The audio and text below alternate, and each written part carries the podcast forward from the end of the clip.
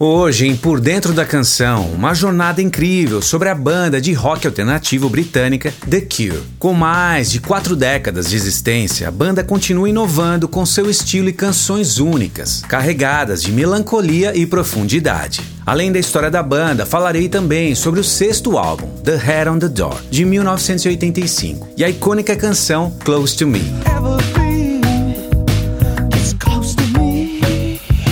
E tudo começa em 1976 em Crawley, Sussex, na Inglaterra, quando o vocalista Robert Smith, o baixista Michael Dempsey e o baterista Law Tolhurst se conheceram na escola e formaram uma banda sob o nome de Easy Cure e tocavam covers de bandas de punk e rock, mas logo começaram a compor suas próprias canções e gravaram então seu primeiro single, a canção Killing an Arab. Inspirada no livro de 1942 The Stranger, do escritor francês Albert Camus. E outra inspiração literária foi o nome The Cure, que foi inspirado no livro The Doors of Perception, do escritor britânico Aldous Huxley. Em 1978, a banda assinou um contrato com a gravadora Fiction Records e lançou seu primeiro álbum, Three Imaginary Boys, produzido por Chris Perry. Destaque para as canções 10-15 Saturday Night Object. A faixa título Three Imaginary Boys. E uma versão da canção Foxy Lady de Jimi Hendrix, cantada pelo baixista Michael Dempsey.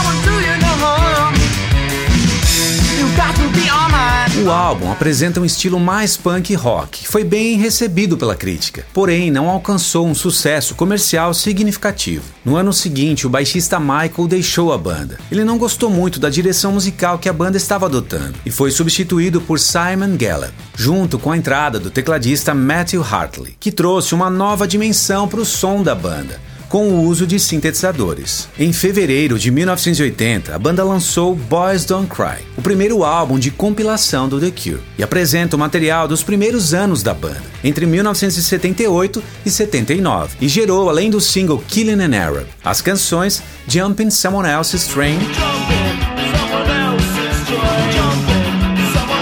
e a faixa título Boys Don't Cry, que se tornaria uma das canções mais icônicas da banda.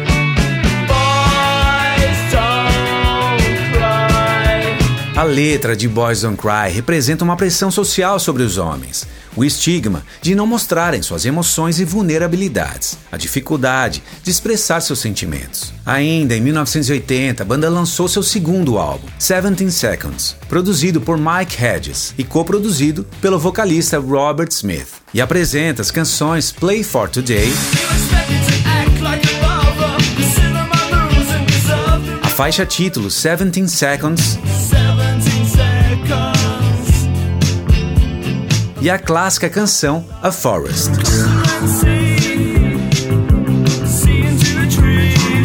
Esse álbum foi gravado em aproximadamente 17 dias, o que inspirou o nome 17 Seconds e marca a transição no estilo pós-punk para o rock gótico e dark wave. As letras são mais obscuras e com melodias melancólicas em comparação com o álbum anterior. Em 1981, a banda lançou o terceiro álbum, Faith, também produzido por Mike Hedges, e apresenta as canções The Holy Hour.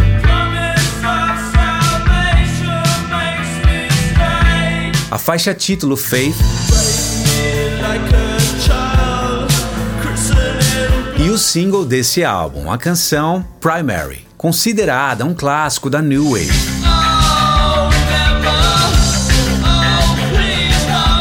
Esse álbum marca um período de transição, já que a banda buscava firmar uma nova direção musical que haviam iniciado no álbum anterior, com letras que abordam temas como a perda, a solidão e a falta de fé. Pornography é o quarto álbum de estúdio da banda, lançado em 3 de maio de 82, com o um novo produtor, Phil Tornelli, e apresenta o single The Hanging Garden. Além das canções A Strange Day, A Short Term Effect,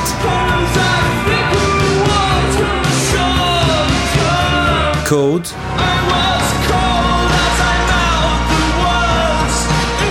E 100 Years. As canções apresentam uma textura intensa das guitarras, teclados e vocais, criando uma atmosfera densa na maior parte do álbum. E é o último álbum da banda a apresentar Lawtal Hurst como baterista, que se tornou o tecladista da banda. Segundo Robert, a banda de pós-punk Silks and the Benches foi uma grande influência para ele na composição das canções. E em maio de 1984, a banda lançou seu quinto álbum de estúdio, The Top, e apresenta um novo baterista, Andy Anderson, gerando as canções The Caterpillar, Bird Mad Girl e Wailing Wall. E esse álbum apresenta uma ampla gama de influências, incluindo o pós-punk, o rock psicodélico e a world music, o que trouxe uma sonoridade distinta e inovadora para a banda. É bem eclético e explora instrumentos até então não explorados pela banda como o violino, flauta e tambores orientais. Um álbum ambicioso, e experimental, que marca um ponto de inflexão na carreira da banda, com uma combinação de estilos musicais, letras introspectivas e uma produção inovadora. E eis que chegamos no sexto álbum de estúdio, The Head on the Door, lançado em 30 de agosto de 1985. E esse álbum já abre com uma das canções mais icônicas da banda, In Between Days.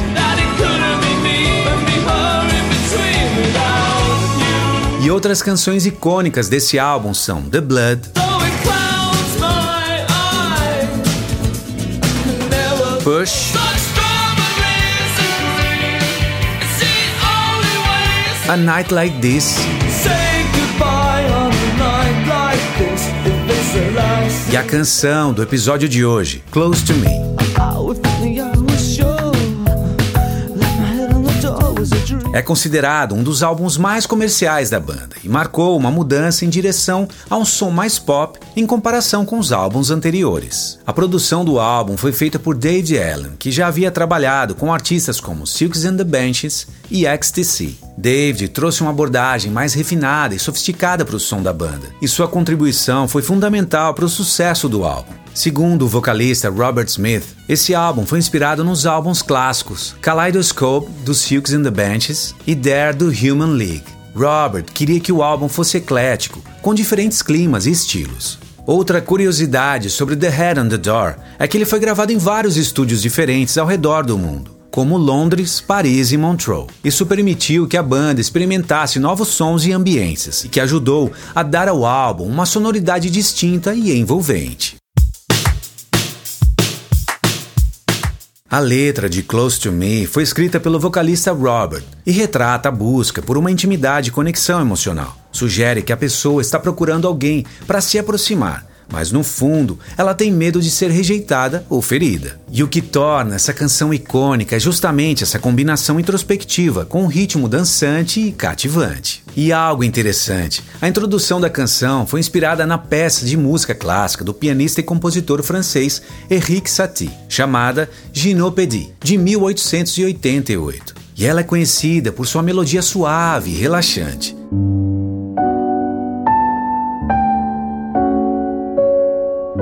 Já na canção Close to Me, isso criou uma atmosfera calma e introspectiva, que contrasta com o ritmo dançante e a intensidade e obscuridade encontradas na letra da canção.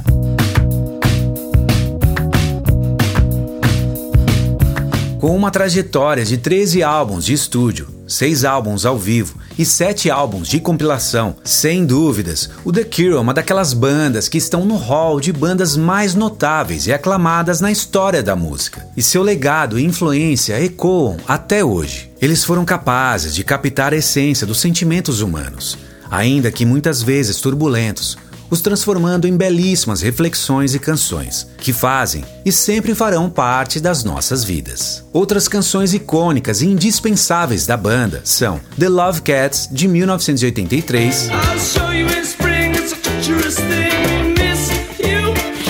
Just Like Heaven, de 87,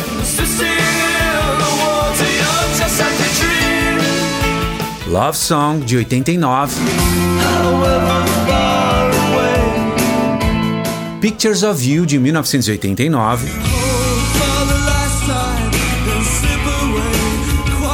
Lullaby, também de 89.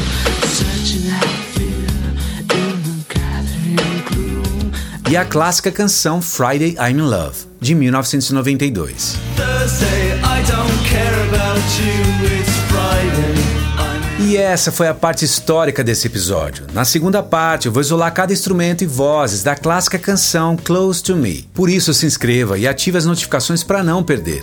E se gostou, deixe o teu like, comente e compartilhe com a sua galera. Mas continue por aqui. Confira esse vídeo sobre os Smiths, a história da banda e a canção There Is a Light That Never Goes Out. Deixo aqui meu abraço, fique bem e nos vemos na segunda parte de Por Dentro da Canção. Até lá!